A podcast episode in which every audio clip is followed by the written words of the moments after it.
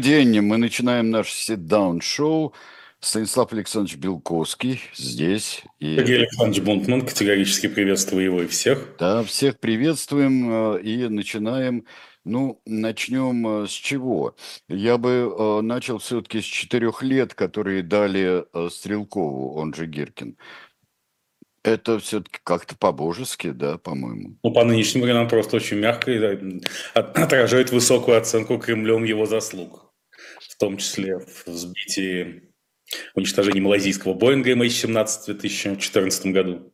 Тем более это рифмуется сейчас с катастрофой Ила-76, которая только вчера произошла. Да. И днем рождения Владимира Александровича Зеленского. Сегодня президенту Украины исполнилось 46 лет. Он, правда, запретил его поздравлять и отменил все встречи в связи с гибелью самолета э, близ Белгорода, но э, сам Игорь Всеволодович Стрелков, или, по крайней мере, его родственники, трудно сказать, кто сейчас э, отвечает за его информационную политику, э, заявил, что приговор, обвинительный приговор отказывается дню рождения Зеленского. Кремль сделал такой подарок. Но в наши времена, при 19 годах Алексею Анатольевичу Навальному, 25 Владимиру Владимировичу Кармурзе, 8 с лишним Илье Валерьевичу Яшину и так далее, в общем, это весьма вегетариански, да еще ведь в апелляционные инстанции могут немного скостить. А, да, могут скостить, э, но мы-то знаем, что они иногда могут э, добавить, догнать и еще добавить, а, могут или поменять. Э, ах, вот вам не нравится, давайте мы с вами вам еще что-нибудь придумаем. Но здесь, я думаю, есть такое, сохранилось такое понятие, как социально близкий. Все-таки. Безусловно, Игорь Всеволодович Гер... Э, Стрелков, он... Игорь Иванович Стрелков, он же Игорь Всеволодович Геркин, а не только полковник ФСБ, но и герой русской весны 2014 года, когда он фактически взял на себя ответственность за Владимира Владимировича Путина сказав тогда, что он нажал спусковой крючок войны, придя со своим отрядом в Славянск. Сам, да. Он чисто был документально зафиксировано, что нас там нет. Ну, сказать, что, а, как сказал правильно Владимир Владимирович Путин, э, ну, неправильно, в смысле, как он сказал тогда показательно, что э, э, военную технику и обмундирование можно купить в любом военторге, поэтому, собственно, при чем здесь мы? То в те э, баснословные года Игорь Геркин-Стрелков был видным сотрудником службы безопасности холдинга «Царьград» Константина Валерьевича Малафеева. Там же, где сейчас окормляется Александр Гельевич Дугин, и, кстати, там одна из ключевых фигур этого холдинга полпред президента в Центральном федеральном округе Игорь Олегович Щеголев, бывший министр связи, с помощью которого Константин Валерьевич Малафеев захватил сначала связь Инвеста, потом Ростелеком. И, в общем, потом все это было продано группе Ковальчуков, которая теперь отвечает в окружении Путина за все коммуникации. Э, в том числе телекоммуникации. Но на этом, собственно, холдинг Царьград и поднялся, заработав миллиарды долларов, теперь изливаемые на нас. Очередной объект после связи Инвеста и Ростелекома – это у них Институт философии Российской Академии Наук. Я надеюсь, что точно так же они продадут его Ковальчукам за большие деньги. Сначала купят за маленькие, вот, потом нет, ну это прекрасные, э, замечательные до СВОшные э, развлечения, они продолжаются ведь. Ни, ни, да. Ничто не помешает. Поэтому, может быть, кто-то и похлопотал за Игорь Всеволодович, он же Игорь Иванович. Потом сам Игорь Всеволодович Иванович, э, в общем, резко снизил свою критическую риторику, находясь уже в заключении. Сначала он выдвигался в президенты, грозил казнями египетскими действующим хозяевам Кремля, а потом как-то, в общем, вся его линия про выдвижение в президенты уже не говорили в последнее время. И э, в основном он концентрировался на том, что не виноват, а я он сам пришел. Что его действия неправильно квалифицированы, но никаких гневных филиппик в адрес действующей власти за ним замечено не было. То есть он взял совершенно очень четкую линию защиты, то типа пожалейте старика за его заслуги перед Родиной. Вот его и пожалели. Да, вообще э, есть, конечно, э, более примечательный э, способ признания социально близким – но с худшими последствиями. Ну, я бы не Например... сказал, что, я бы здесь, вот почему-то я упустил шанс вам возродить, Сергей Александрович. А. Я бы не сказал, что Геркин Стрелков социально близкий для этих людей. Нет. Он это, так сказать, такой безумный, безумный полковник, э, в общем, без, без денег, без каких-то ни было внятных экономических интересов и соответствующей мотивации. Вот когда чисто за деньги, это социально близкий. Э, ну, а... нет. Он ну, просто имеет заслуги перед системой, это другое дело. Эти заслуги были учтены. А, да, но хотя термин социально близким, близкий а, тоже, как мог быть социально близким, а, например, сидящему где-нибудь наверху большевистскому Бонзе какой-нибудь пролетарий, укравший три копейки, но он все равно считался социально близким, мы, жили, да, мы с вами жили тогда в государстве диктатуры пролетариата. Все-таки мы не живем, может быть, и в государстве диктатуры не полковников, а всего одного, и при этом, я бы сказал, сказал весьма сбалансированного. Нельзя сказать, что это человек, который с оружием в руках готов идти брать какие-нибудь города сам. Вот сейчас обсуждался вопрос, как он, бедный, доберется до Калининграда. Вот он не летит через воздушное пространство Евросоюза, как сказал Дмитрий Сергеевич Песков, только через нейтральные э, и в дружественные страны. Летит с истребителями тоже, так сказать, поэтому тут ни малейшего риска быть не может. А, ну да. А, да, правда, я сразу стал думать, какие там нейтральные страны а, около Калининграда. Я даже не знаю. А, вот нет там каких-то, по-моему, нейтральных стран. Ну, Беларусь нет, разве нет? Нет. А, ну да, но она Потом Разве... выйти в нейтральные воды Балтийского моря как-нибудь завернуть. А, да, ну через, завернуть через Балтийское море. Да, ну главное... Ну что, Швецию принимают, кстати, о нейтральных странах. Швецию принимают э, в НАТО у нас. Да, ну Джеб Тейп Эрдоган опять обнаружил свою торгашескую сущность.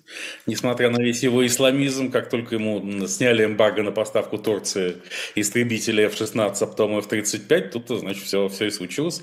И стало ясно, что именно имел в виду турецкий лидер под выдачей ему каких-то там, так сказать, враждебных элементов, осевших в Швеции, борьбы за, за турецкие интересы и так далее. Сейчас, правда, еще осталась последняя инстанция, это Виктор Орбан, премьер-министр Венгрии, который тоже хочет поторговаться о чем-нибудь и пригласил к себе премьер-министра э, Швеции Ульфа Кристерсена. Тот сначала сказал, что встречаться вообще не собирается, потому что Венгрия еще в 2022 году официально поддержала вступление, непонятно о чем речь, а сейчас говорит, что могу встречаться, на нейтральной территории. Но, как и в случае с Украиной, Орбан говорит, что вот если его интересы, в первую очередь, какие-то финансово-экономические будут учтены, то все будет хорошо.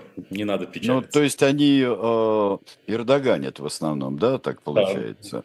Да, да. А вот э, новый э, у нас словацкий товарищ, э, товарищ Фисо, вот, э, который ведет себя, бог знает как, тоже по отношению к Украине и к единству Европейского Союза, вот он э, предложил встретиться с, э, в Ужгороде с премьер-министром Украины. Э, вот э, на что он это там намекает?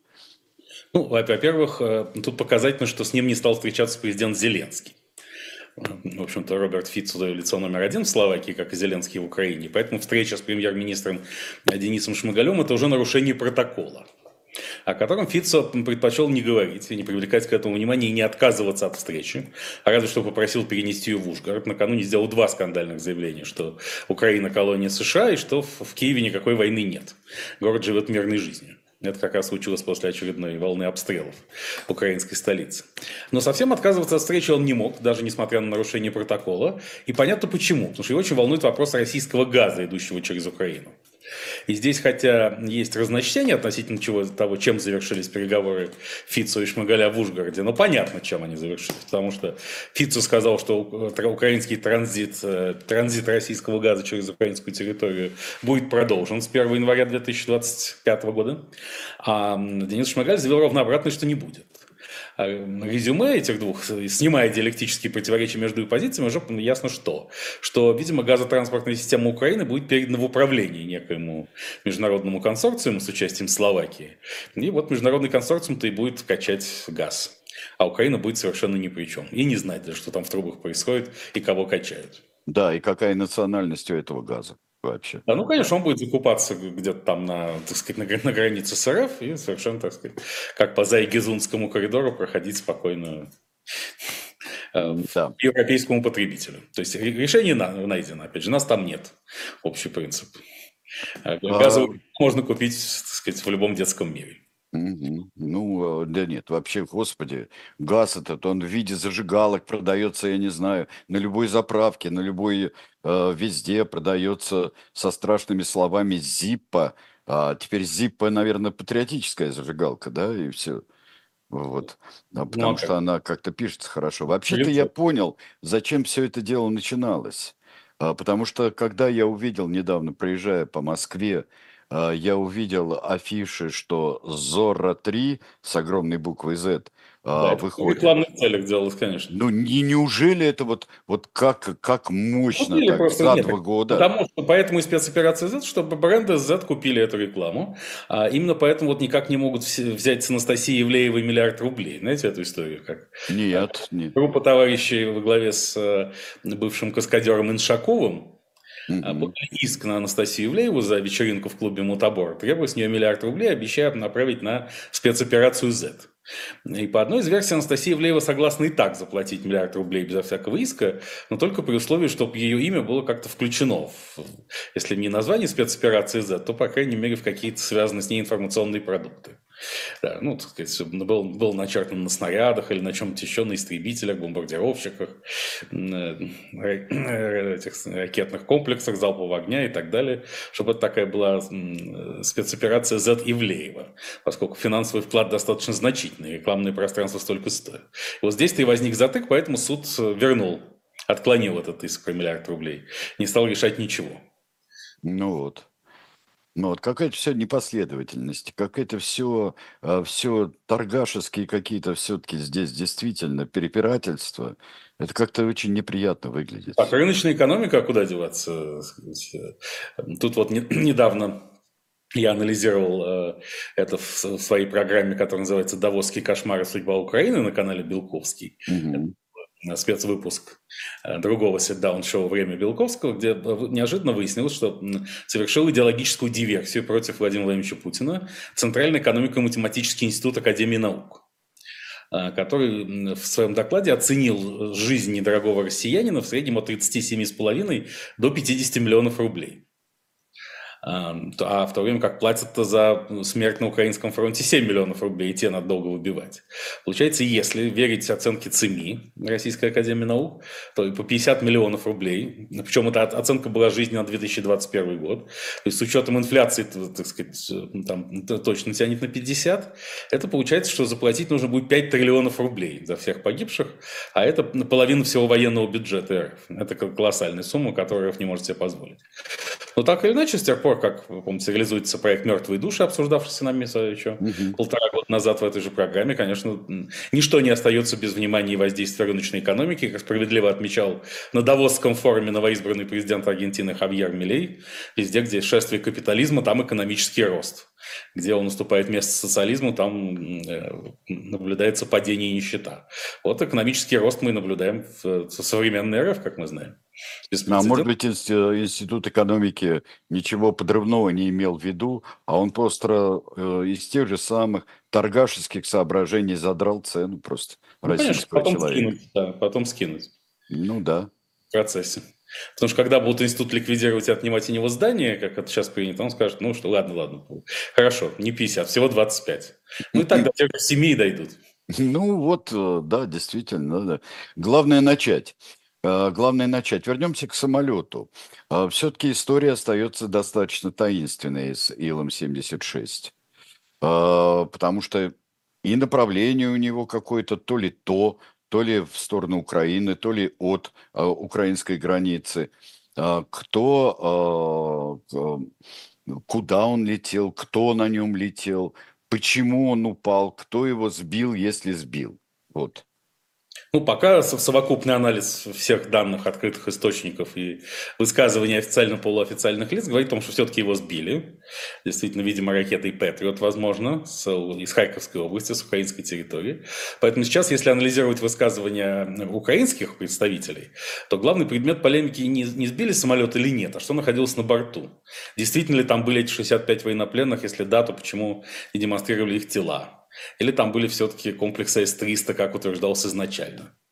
Или, так сказать, были какие-то физические лица, но не в таком количестве, не военнопленные, а кто-то еще. По одной из новейших версий, которая только что э, со ссылкой на источники в, э, в украинском командовании генштабе прозвучало, что самолет вообще возвращался, он летел не туда, а обратно. То есть, Ну да, вот как раз указали, что у него не то направление. Да.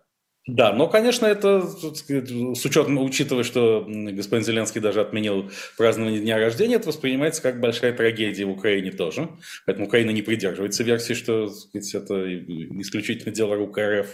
Вот, поэтому это такое, возможно, грозное напоминание о том, что пора искать пути прекращения огня, которое последовало за огромным валом эскалационной риторики с обеих сторон особенно украинской, которая последовательно утверждала все последнее время, что пока не будет ядерного разоружения России сказать, и полной фиксации ее поражений в международных инстанциях, война прекратиться не может. Ну да. А, ну вот, э, ну реально ли может приблизиться приглаш... прекращение огня э, и э, какие-нибудь вообще переговоры? То есть э, уже слишком далеко от этого отошли обе Переговоры нет, а прекращение огня, да. Ну, переговоры же идут перманентно.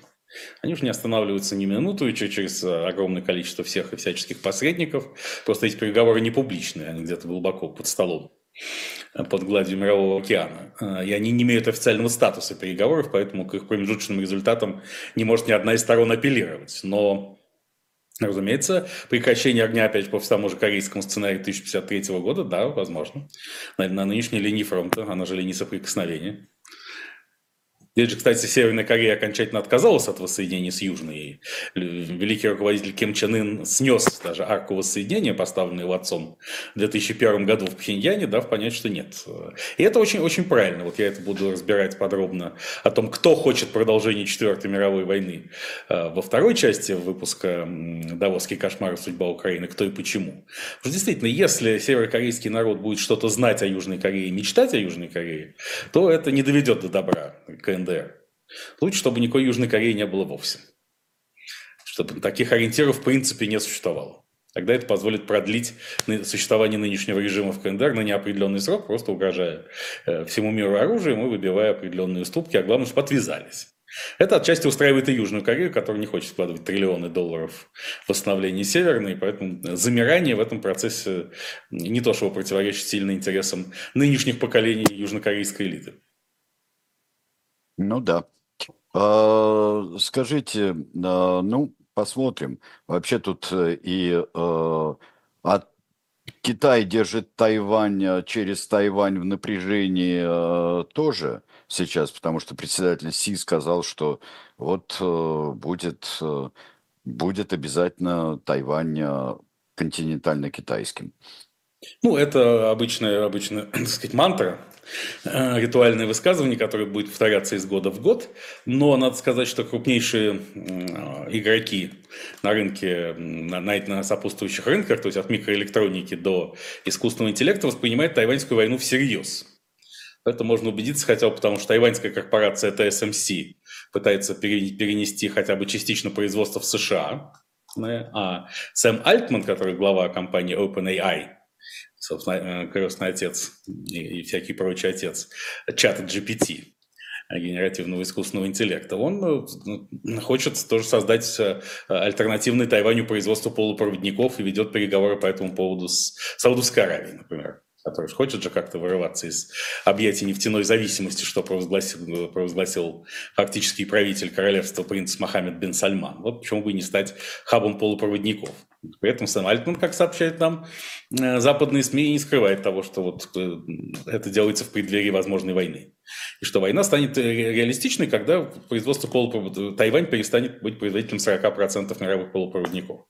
То есть крупные капиталисты не пытаются спасти Тайвань, они пытаются спасти себя и, собственно, и производство нужное им, и если когда доля Тайваня на этих рынках уменьшится ниже определенной критической отметки, здесь Китай фактически получит как бланш. Тем более, что а, Америка так и не дает ответа на вопрос. Она признает, ну, в смысле, дает однозначно ответ на вопрос, что она считает Тайвань частью Китая, поэтому на каких э, морально-правовых основаниях она будет защищать Тайвань в полном объеме, не ясно. С учетом того, что и так у Америки очень много хлопот. Поэтому будем надеяться только на то, что до определенного предела Китаю это не нужно. Слишком великие издержки. Но если ближе к 2028 году, когда председателю Си нужно будет переизбираться на очередной срок, а у, Кита... у него не будет других аргументов, он начнет войну. Ну, может так, да. Но все это, конечно, это глобальный конфликт, который уже идет. это идет. Все очаги, которые только есть, э, распечатались. Или что-то еще осталось?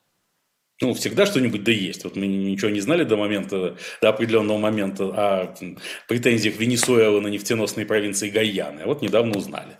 Сейчас пока дело стухло и стихло, но оно может возобновиться в любой момент по ситуации, поскольку я, что Венесуэла пока торговалась, а там, так сказать, э, дальше как пойдет. А неизвестно, что еще будет в бывшей Югославии где по-прежнему не, не только нерегулированный вопрос между Сербией и Косово остается, но и ситуация в Боснии и Герцеговине, где Российская Федерация оказывает большое влияние на Республику Сербскую через некоторых ее руководителей типа Милорада Додика, и тоже там возможно любое поползновение к изменению статус-кво. Э, собственно, сейчас в Европу и, и Запад вообще очень сильно беспокоит, что они не готовы воевать на самом деле они резко, не только резко сократили свои войска, помните, мы обсуждали, что в разы уменьшилось mm-hmm. по сравнению с 1992 годом в разы уменьшилась и численность войск, и количество самолетов, и танков, и всего чего угодно э, в несколько раз. И выясняется, что не больше 20% немцев и поляков готовы воевать за свою страну в том, что в такой, как казалось бы, патриотически консолидированной Польше эта цифра пугающе низка. А вот уже и начальник штаба вооруженных сил Великобритании, э, генерал Сантерс, говорит, что нужно срочно увеличить численность армии с 72 тысяч до 120. Для этого, возможно, вернуться к элементам призыва, уйти от полностью добровольной армии. Правда, премьер-министр Риша Сунак в ужасе заявил, что это не соответствует его позиции, их служба в армии должна оставаться добровольной. Но эти голоса будут все сильнее и сильнее. И вот если еще сейчас министр обороны ФРГ Борис Писториус станет канцлером вместо Олафа Шольца, то и Германия более стремительно движется в этом направлении, двинется в этом направлении. Тем более, что вы знаете причину, по которой Борис Писториус вдруг из относительно такого пророссийского и миролюбивого кандидата превратился в антикремлевского ястреба. Нет, не знаю, нет. Дело в том, что э, в свое время канцлера Герхарда Шредера, лучшего друга Владимира Владимировича Путина, и остающегося таковым, несмотря ни на что, э, была супруга Дорис Кэпф. И даже Владимир Владимирович Путин способствовал э, усыновлению ребенка из Санкт-Петербургского детдома семьей Шредера Кэпф этот ребенок по-прежнему живет, ну, собственно, уже родители, эти приемные родители разошлись, но ребенок функционирует полностью э, с обоими родителями. Недавно вот было большое светское событие в Германии, Герхард Шредер ездил в отпуск вместе с, ну, в прошлом году с ребенком этим один. Были времена, когда Владимир Владимирович очень был лоялен к иностранному усыновлению. И э, потом э, Дорис Кэф разошлась с Герхардом Шредером и вышла замуж за Бориса Писториуса упоминаемого. И они прожили некоторое время вместе, а потом разругались и разошлись. И вот, так сказать, переисполненной обиды, опять же, на Дорис Кэф, Борис Писториус занял резко антикремлевскую позицию, чем не применули воспользоваться злейшие враги Российской Федерации а, в германских элитах, и тут же продвинули его в министра обороны. А теперь продвигает его в канцлеры. Поэтому все, вот, так сказать, шаршель Афам тут никуда без этого. Да, вот оказывается, как все просто объясняется. Да. Мы-то думаем иногда, а все оказывается очень просто. В общем, вот. свободный мир начинает мощно готовиться к такой олдскульной войне. Ну, вообще, да, вообще-то, или, а, скажем, все бросить, или вообще-то ввязаться в войну по-серьезному. Наверное, альтернатива а, очищается э, от всяких ну, Посмотрим, что будет с теми элементами, фрагментами Четвертой мировой войны, которые уже есть, в том числе на Ближнем Востоке. Надо сказать, что арабские страны никак не захотели по-крупному участвовать в войне с Израилем. Да? Они все, все спустили на тормозах. Даже Иран отнесся ко всему относительно благосклонно. А сейчас еще Саудовская Аравия и Объединенные Арабские Эмираты строят сухопутный маршрут который позволит обходить Баб-эль-Мандем, господи, Баб-эль-Мандебский пролив. На волю в Пампасы, там был, был беринг пролив, не Баб-эль-Мандебский. Да. Да, и, в общем, э, и, кроме того, выясняется, что из-за действий йеменских хуситов э, может начаться конфликт на нефтяном рынке между РФ и Саудовской Аравией. Потому что РФ-то приходится возить собственную нефть через Суэцкий канал, ну, через мыс Доброй Надежды тоже можно, но гораздо дальше и дороже. А Саудовская Аравия может поставлять нефть в Индию и Китай, то есть на традиционные рынки аэровсбыта, безо всякого Баб-эль-Мандебского пролива и Суэцкого канала. Ну да, там у нее есть... Там э, Россия конетелится, Саудовская Аравия может занять часть ее рынка. По этому поводу внутри ОПЕК плюс уже, так сказать, идут странные слухи и разговоры, и Кремль уже вынужден утихомиривать их. Поэтому, кроме того, кстати, саудиты очень заинтересованы в приходе к власти в США Дональда Трампа. Потому что все тот же принц Мохаммед бин Сальман очень тесно повязан с Трампом, вы будете смеяться, мы все будем смеяться, деловыми узами, а не какими-то еще.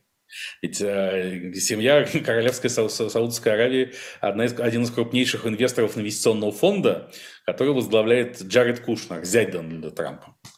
Mm-hmm. Сказать, это они будут с Байденом пожестче, пожестче, а там, глядишь, если Трамп вернется в Белый дом, то, сказать... Ну да. Да, в общем, да. Кстати, Дональд Трамп сейчас в Нью-Хэмпшире, в Нью-Хэмпшире э, достаточно неполиткорректно заявил, что никакой атаки, агрессии 11 сентября 2001 года со стороны других стран не было. И все войны, которые затеяли США на Ближнем Востоке, были ни к чему. Привели только потери 9 триллионов долларов. Э, он, конечно, высказался очень коряво, то есть из его высказываний непонятно, были ли вообще эти теракты или нет. или они были смоделированы исключительно методами современных медиа и IT.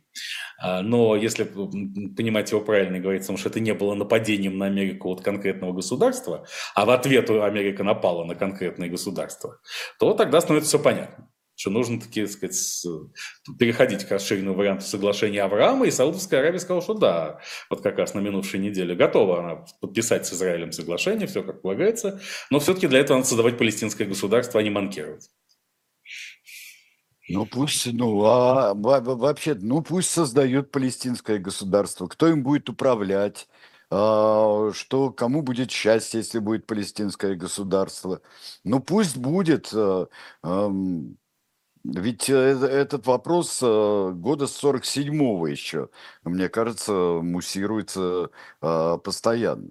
Кто отказывается от, от палестинского государства? Ну, изначально, когда? В 1948 году отказались арабы от палестинского государства, в первую очередь палестинцы. Ну да, их э, ключевой представитель Амин Аль-Хусейни, который э, муфтий, который был открытым нацистом и другом Адольфа Гитлера. Да, вот. это прелестный человек. Мы недавно о нем делали передачу. Это он а, ненависть к евреям соединил с палестинским патриотизмом. Это он и на этом настаивал.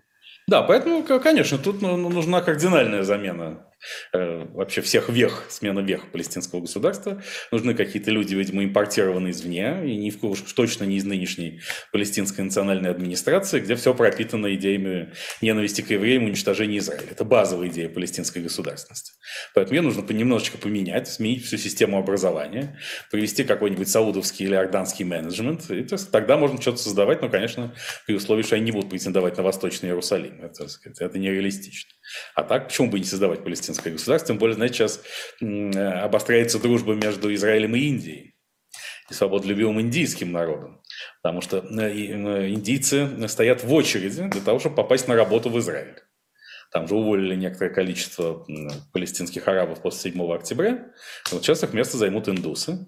А это вообще, так сказать, для, для индийского народа свойственно. Вот индусы там, в Объединенных Арабских Эмиратах очень активно представлены на рынке труда и вообще в, в странах Аравийского полуострова. Кроме... Ну и во многих других странах, и в Африке тоже, в, в Восточной Африке. А, великая ошибка Идиамина Дада была выгнать индусов, кстати, и страна пала просто у него. А потом, да, на, на Карибских островах вот туристической индустрии, там все, так сказать, от Ямайки до Бермуд, там вообще в сфере обслуживания индусы очень-очень задействованы в самых разных странах мира, поэтому в Израиле они тоже займут свое достойное место, я не сомневаюсь. И когда индийское население Израиля сравняется по численности с э, палестинско-арабским, э, что может произойти довольно быстро, тогда, может быть, уже перейти к концепции трех государств для трех народов – еврейского, арабского и индийского. Ну да, тогда получается вообще, вообще получится там, я не знаю, как. Мама была раму, да, поэтому. Да, Мама была раму, да. Кришна, Вишна. Да, да, да, да, это... Я думаю, что вот, мы, мы с вами нашли, Сергей Александрович, выход. Нужна концепция не двух государств, а двух, а трех государств для двух народов. И поскольку индийцев очень много разномастных, то они тоже на Ближнем Востоке могут там занять очень достойное место. Да, и, и сразу отношения с Британией будут идеальными совершенно. У этих, у всех трех государств получится так. Да, и тогда, кстати, вот все это может возглавить Риши Сунак. Сейчас много разговоров о том, что идет внутрипартийный заговор цели его свалить. Э, ну, этот э, внутрипартийный заговор нарастает в преддверии почти неизбежного поражения консерваторов на парламентских выборах 2024 года. Пока непонятно, когда они пройдут, то ли в первые полугодие, то ли ближе к концу, но пройдут обязательно. Э, сказать, это, лейбористы вернутся к власти после долгого перерыва, и в этой ситуации уже консерваторы начинают искать виновных, и уже предыдущих виновных проехали, теперь остается Риши Сунак, Борис Джонсон, понимая, что он не вернется к власти в ближайшее время, занял единственно правильную позицию поддержки Дональда Трампа. Он хочет быть правой рукой человека, который, возможно, вернется в Белый дом. И, кстати, отсюда недалеко и до того, что Борис Джонсон возглавил программу восстановления Украины. Точнее, строительство Украины с нуля. Это было бы для Украины очень неплохим вариантом, кстати. Несмотря на некоторую эксцентричность Бориса Джонсона и недоктринерство. Нет, он совершенно не бестолковый человек-то, Борис а, Я думаю, что, во всяком случае, в, в коррупции его никогда не обвиняли. А, и, сказать, я думаю, что он сможет управиться с многомиллиардным потоком, из которого возникнет, восстанет из руин новая Украина. Я хочу прерваться для того, чтобы порекомендовать вам некоторые новые, э, некоторые новые книги, некоторые новые издания. Э, например, угостить вас э, ядами всевозможными. Есть у нас книга Кирилла Привалова «История ядов», и прямо вот э, аж до новичка, как, как написано на обложке. Э, просто даже так. Это не учебник, сразу вам скажу, это история ядов. Это не тьютеринг э, затевает, а это очень действительно интересная история, потому что яды сыграли большую роль в истории человечества, очень даже большую, я бы сказал. Вот. А второе, э, я напоминаю вам, что продолжается предзаказ нового графического романа «Истерии спасти», «Спасти княжну Тараканову». А вот, теперь мы ее спасаем после 15 числа первыми получат те, кто, конечно, предзаказ оформлял, и это дешевле, чем просто купить где-нибудь еще, в том числе и на шоп Дилетант Медиа, но уже после а, выхода из типографии и начала продажи спасти княжну Тараканову. Вот, скоро всех спасем вообще. Вот, а, так что вот так.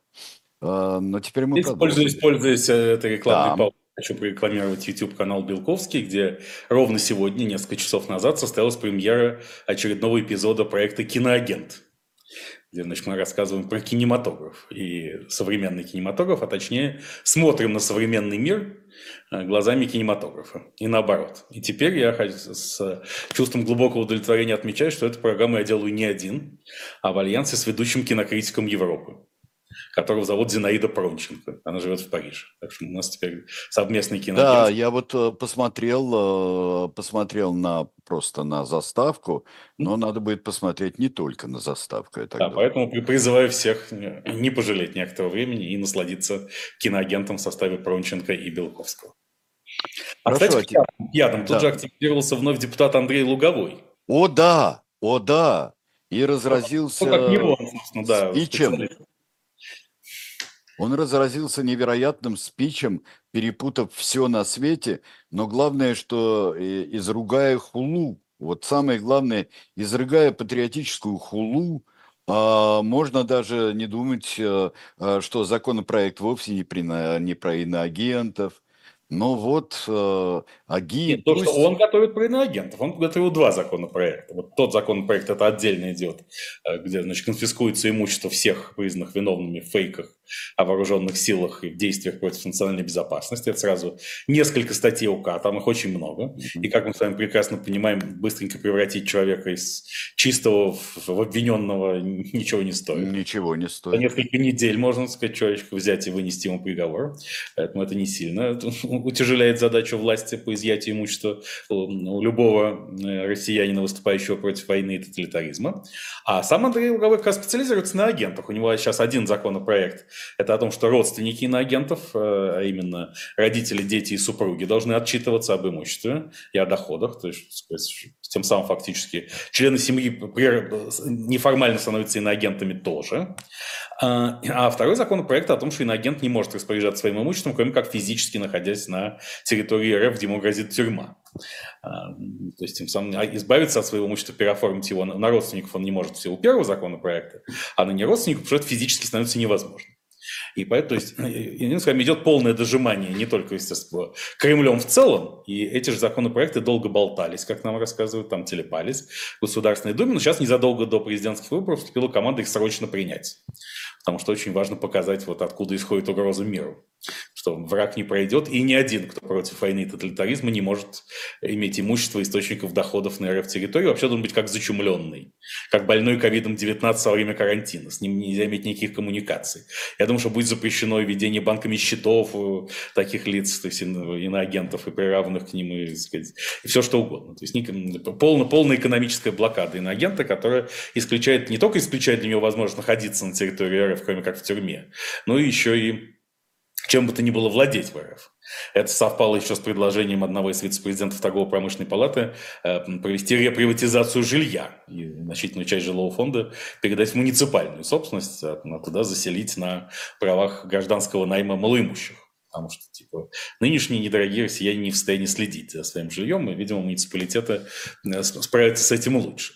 Но Андрей Луговой здесь э, произнес еще яркую очень речь, в которой сказал, что иноагент, именно иноагент, он специализируется на этом.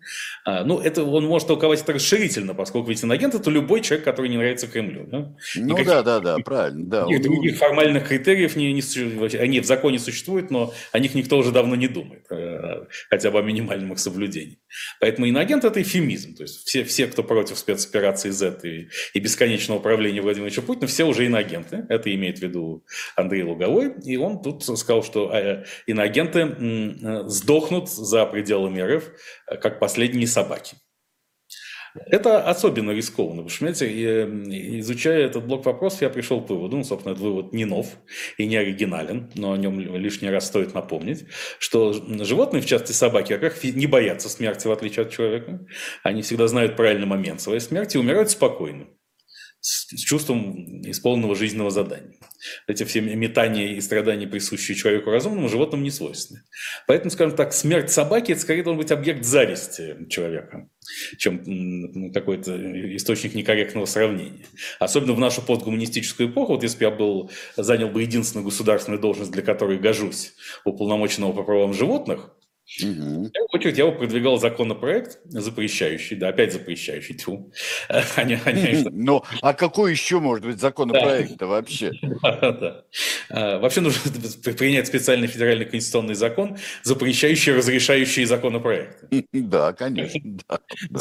Причем они должны называться законопроекты разной степени разрешения. Вот, я так вот запрещающий использовать животных в негативных контекстах и сравнениях. Ну, вот выражение типа «собачья чушь».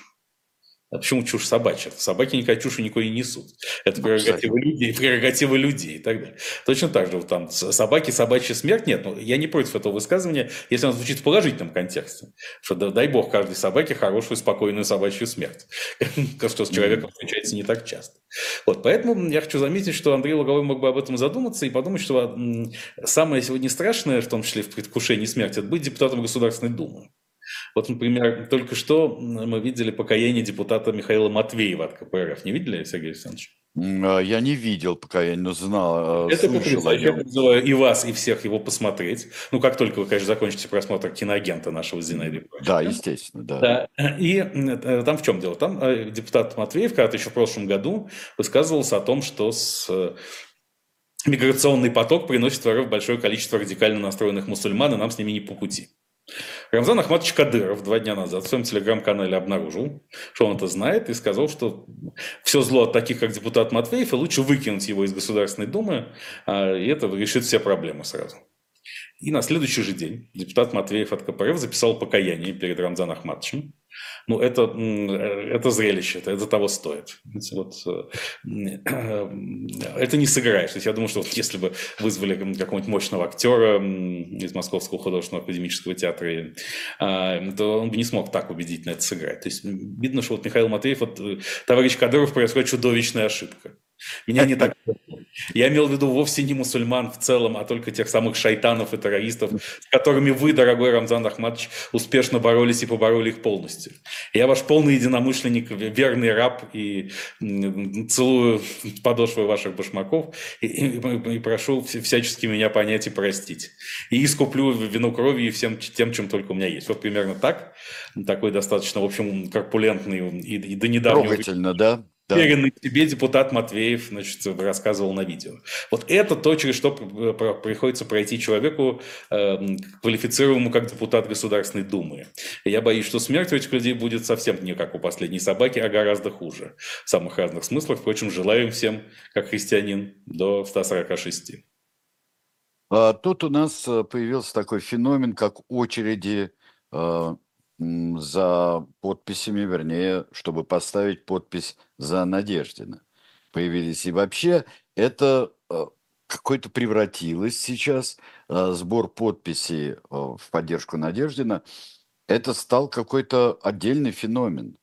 Вот как вы его рассматриваете, Станислав Александрович? Ну, если есть единственный кандидат в президенты, пусть и гипотетический, и потенциальный, который в явном виде против войны и бесконечного правления Путина, то как же за нее не подписаться? Я бы и сам подписался, я вообще агитирую всех подписывать, агитировал всех публично подписываться, но я сам не могу, потому что я иноагент, это запрещено законодательством об иноагентах. То есть иноагент не имеет права никак участвовать в избирательных кампаниях кандидатов, кроме тех случаев, когда он сам кандидат. Это очень интересно. Да-да-да. Это один из шедевров формулировочных. Да, да, да. Но, конечно, такой кандидат э, нравится даже мне. Э, и тем более, я прекрасно понимаю, что Борис Борисович это системный игрок с огромным штажем, что он не революционер, что, конечно, он не эшелонированной коммуникации с Кремлем э, на протяжении минувших 30 лет, что он дружен был не только с Борисом Ефимовичем Немцовым, но был, остается, на мой взгляд, с Сергеем Владимировичем Кириенко, от которого непосредственно и зависит такие вопросы. Ну, ну это, это не отменяет того факта, что он в открытую высказывается абсолютно правильно по двум ключевым вопросам. Нужен ли РФ тоталитаризм и нужна ли РФ война? А вот если он, тот, все остальные кандидаты в президенты говорят «да». И в этом смысле э, самое главное, что меня сейчас смущает, мне даже не важно, вот там договорился Надеждин с Кириенко или не договорился. Вот пока он идет этим путем, это, это уже, так сказать, глубоко вторично и третично. А меня только смущает возможность передачи всей этой энергии поддержки Надеждина кандидату в президенты от новых людей Владиславу Дованкову, о чем попал здесь слухи. О, Господи, это как? Потому что господин Дованков подписался за Надеждина, и тут некоторые телеграм-каналы, иногда информированные, начали писать, что вот если Надеждина не зарегистрирует, он в обмен на это может призвать поддержать Дованкова. Вот это мне совсем не нравится история, потому что нет, я не знаком лично с господином Дованковым и вполне допускаю, что это достойнейший человек, прекрасный работник и семьянин, у меня к нему нет вопросов. Но я просто констатирую, что он официально представляет партию, которая, в свою очередь, официально поддерживает войну и тоталитаризм. Поэтому, как кандидата в президенты, я поддержать господина Дованкова никак не могу и был очень разочарован, если вдруг выяснится, что все выдвижение Бориса Борисовича Надеждина было политтехнологическим проектом с целью подыграть Дованкову и новым новым людям.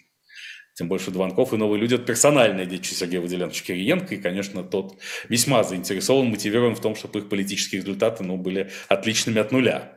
Ну, а, тогда подписывающие, дающие подписи за Надеждина просто останутся оплеванными, как да, я, ну, знаю, я, надеюсь, что этого, я надеюсь, что этого не случится, тем более, что очередной повод для надежды дал сам господин Дованков сегодня, как сообщил нам Алексей Алексеевич Венедиктов, подписавшись также за кандидатов в президенты блогер Курава Русских или Рада русских. Это Рава русская, Рада русских. То есть тем самым показав, что он, в общем, его позиция подписываться за всех, включая откровенных фриков. Ну, тем, а не за Надеждина эксклюзивно. Поэтому я надеюсь, что на этом разговоры о неком виртуальном тандеме Надеждин-Доводков будут похоронены. А, ну да. А, другое дело, конечно, ну здесь даже и, и Нужно сказать, что в принципе это нормально, когда один кандидат э, дает свою подпись за других, потому что он хочет с ним соревноваться. Это вполне возможно. В каких-нибудь нормальных условиях это было бы вполне нормально.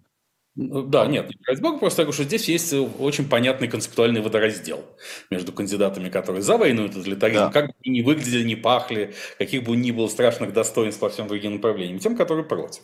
И вместе им не сойтись. Ну вот э, теперь уже рассуждают достаточно предметно о перспективах регистрации Надеждина. И возможно ли это? регистрации. Или скажут, что из уже 158 собранных э, э, тысяч собранных подписей, скажут, что из них вообще 157 какие-нибудь не те. Ну, Ну, можем, справа, справа налево, так сказать, э, всевозможными релакантами. ну, естественно, да, да, да, да. Нет, Нет. тут все возможно, разумеется. Я считаю, что пока регистр- шансы на регистрацию Бориса Борисовича далеко не максимальны. Скажем так, хотя остается в силе и другая теория, которая существовала еще с момента его первого заявления о готовности баллотироваться в президенты несколько месяцев назад, что Кремль хочет показать, что вот антивоенный кандидат получит 1%, а провоенный типа почти 100%.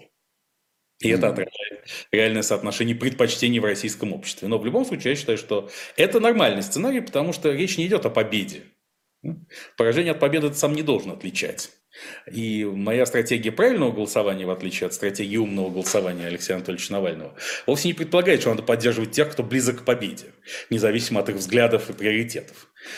Поддерживать надо того, кто тебе по тем или иным причинам нравится. Как Надежда мне нравится не только потому, что я его лично давно знаю, но я не близко его, разумеется, знаю, но, в общем, он скорее мне импонирует. Э, Несмотря на все свои связи с Кремлем, многообразные интересы в этой сфере. Но главное, что, главный вопрос мы уже обсудили, это отношение к войне и тоталитаризму.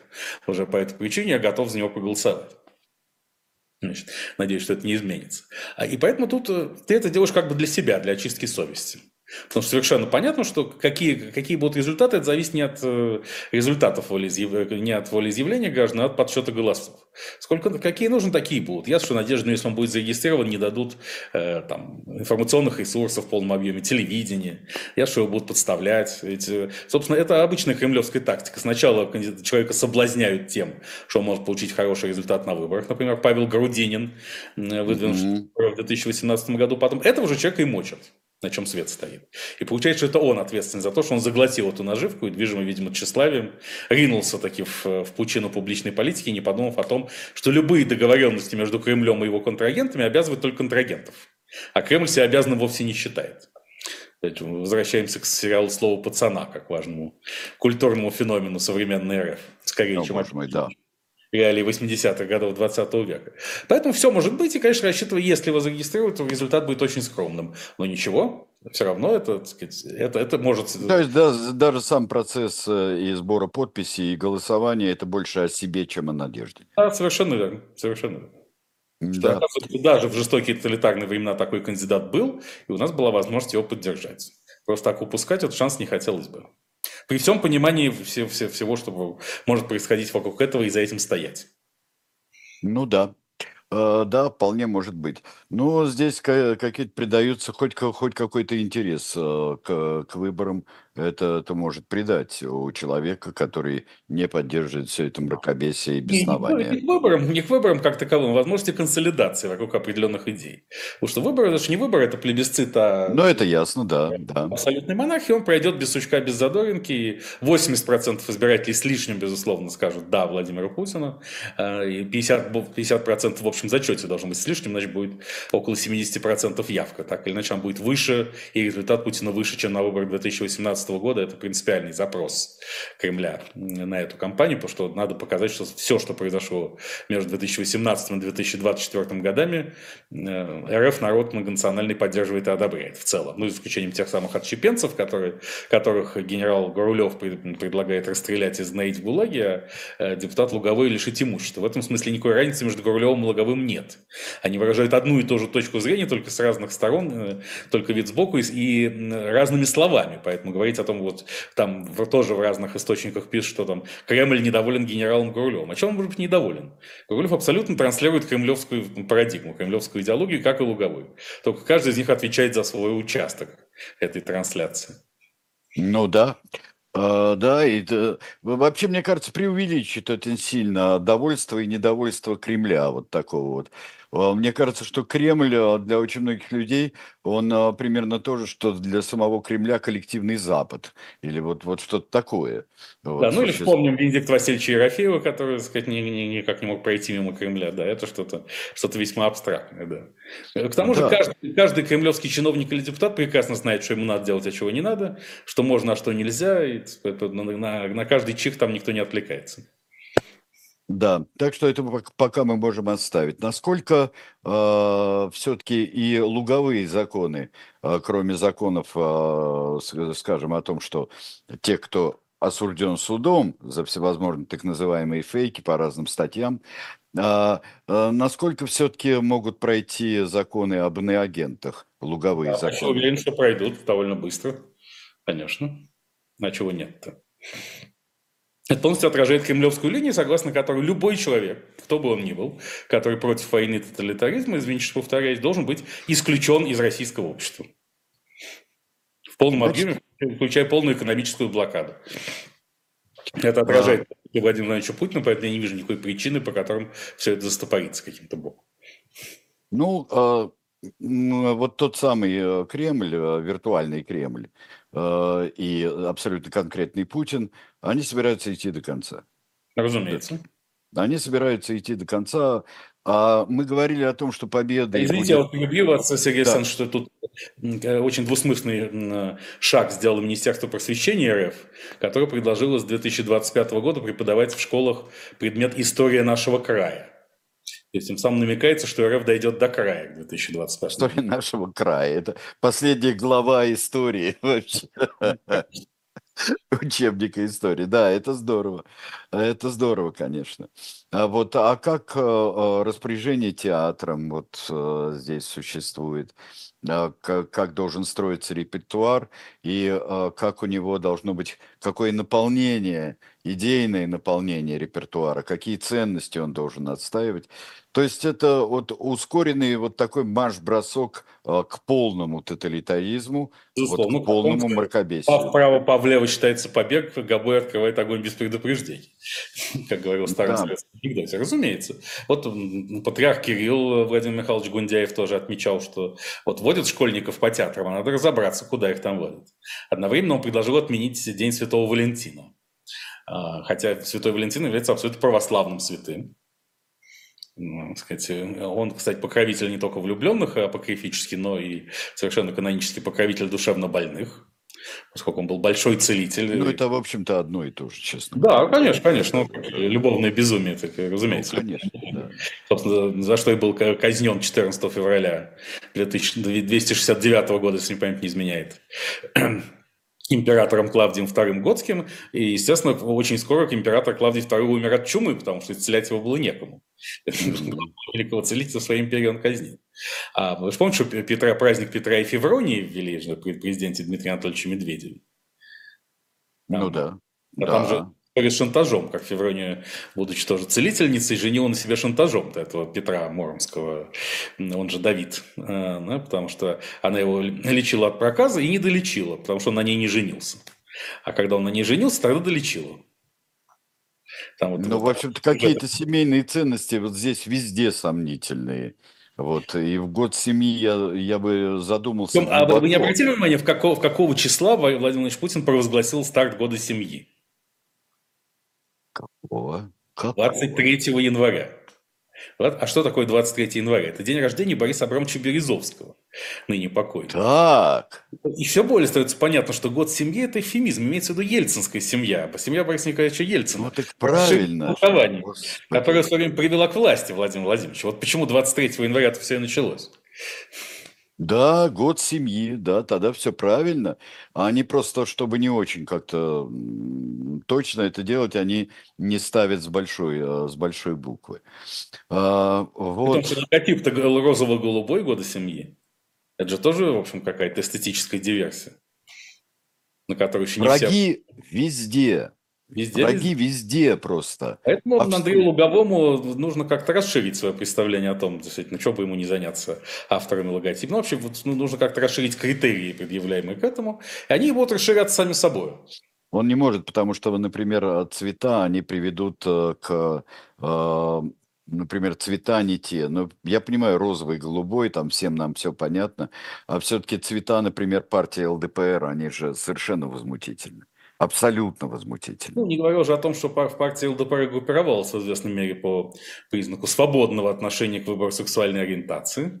А Это-то да, но вот Так, ко- кому, как не депутату Луговому, скажу и обтекаемо об этом знать. Понятно. А, Хорошо, скажем так. И э, одна из последних вещей, которая меня поразила, э, это предложение запретить употреблять в печати, в быту и на работе выражение «лежачий полицейский».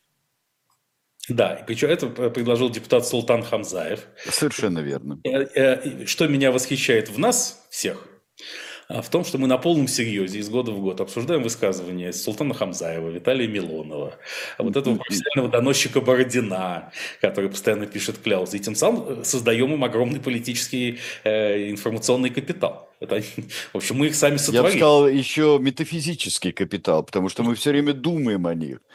Да, и кто бы знал этого Виталия Бородина, и вообще запомнили бы мы его имя, если бы не каждая написанная им бумажка э, обмусоливалась огромным количеством медиа, экспертов, комментаторов и так далее. Собственно, мы и придали ему то, мы и создали его. То есть письма Бородина приобрели какое-то значение, при том, что это всего лишь отставной адвокат Ставропольской коллегии, которого лишили статуса адвоката Ставропольской коллегии, да?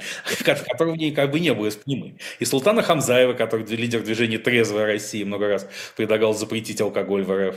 Однако даже при нынешнем безумии все знают, что запрет алкоголя – это первый шаг к крушению империи, поэтому этого делать никто не собирается. Да, вот сейчас, но он, э, с другой стороны, как, именно как русский филолог, Султан Хамзаев сработал неплохо. Тоже на грани диверсии, потому что я забыл, как, что же он предложил вместо слова поли, «лежачий полицейский»? А, искусственная неровность или как-то так вот, какую-то вот, да. Искусственная неровность – это скорее термин для косметологической клиники, занимающейся да. увеличением разных частей тела. Вот. Филипп Бедросович Киркоров мог рекламировать искусственную неровность. Тем более к нам э, да, наконец докладывают, что Филипп Бедросович отбыл в Соединенные Штаты Америки. И не с кем-нибудь, а своим партнером Максимом Ситником. Наконец названо это имя. А еще потому это важно, что Максим Ситник уроженец Донбасса, который прибыл в Москву после 2014 года. О, ну так это же так это же правильно тогда. Нет. И, и в Америку. Поэтому, ну, можно а в Америку это нехорошо. Случится с Америкой? Нет, мне кажется, они там выполняют некую секретную миссию. А, ну тогда хорошо. Тогда все, тогда все правильно. Тогда все правильно. Это значит, вот всеми предыдущими действиями, включая вечеринку, готовили, да? Да, нет, это же частый сюжет таких, как, как внедряют нелегала. Да, сначала mm-hmm. легенда о том, что он полностью поссорился со, со, со своим руководством там где-нибудь в силовых структурах, да, потом, так сказать, вот, мне кажется, да. Потому что все-таки поддержка гей-сообщества США очень нужна Российской Федерации. И мне кажется, что господа Киркоров и Ситник вполне могут с этим справиться. Тем более, как сообщают, опять же, нам глянцевые издания, на это получено благословение даже Дольче и Габаны вот непосредственно живых. Вот кто-то из них Стефана Дольча, кажется, Доминика Габана или наоборот, я не разбираюсь, но вот они благословили Максима Ситника лично непосредственно, назначив его почетным модельером. А, поэтому этот, этот тандем шороху задаст. Я думаю, да, что голая вечеринка, вот эта вся фобия для того и была развязана, чтобы мягко интегрировать его туда, в США. Ввести куда следует. Мы будем следить тогда за другими участниками тоже.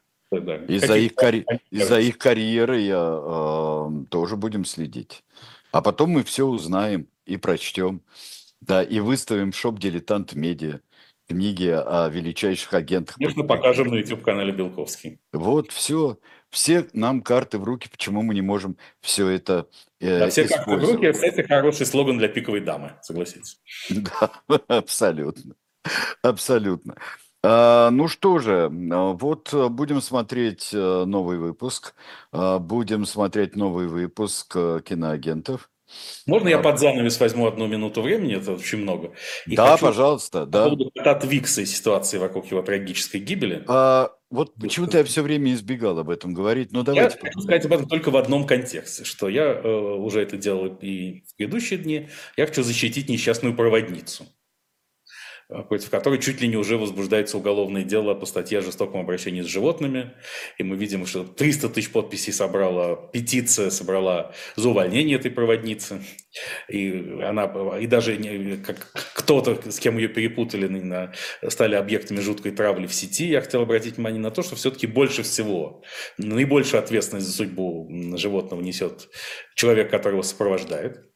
Тем больше, как мы теперь знаем, он через 7 часов обратился по поводу исчезновения кота Твикса. Как же он утратил контроль над ним, при том, что домашний кот вообще не любит путешествовать, это для него огромный стресс. Конечно. Да, и поэтому выместить всю злобу на, на проводнице, это, мягко говоря, неправильно и несправедливо. А то, что человек, который вступает в отношения с животными, прошу прощения за двусмысленность этой фразы, э, несет ответственность за того, кого приручил, вот об этом лучше вот вспомнить во всей этой истории. Это правда. Меня просто, мне, мне как-то так это мрачно и так это печально все то, что произошло, что я даже не разбирал проводницу и сопровождавшего животное. Просто мне кажется, что вот расправа над проводницей была бы наихудшим итогом этой драмы. Да, безусловно, очень жаль, когда Твиксы с ним поступили неправильно. Но если ис- исход этой истории будет еще более неправильным, то коту Твиксу от этого легче не станет. На том свете, в раю, где он находится. Ну, в общем, в большинстве своем мы латентные большевики и вообще, да, так что, а, к сожалению, это вполне возможно, вполне ожидаемая реакция. Вот. Вот, спасибо большое, Станислав Александрович. Сергей Александрович Бунтман, всем большое спасибо и до скорого свидания. Всего доброго. До свидания. Ура.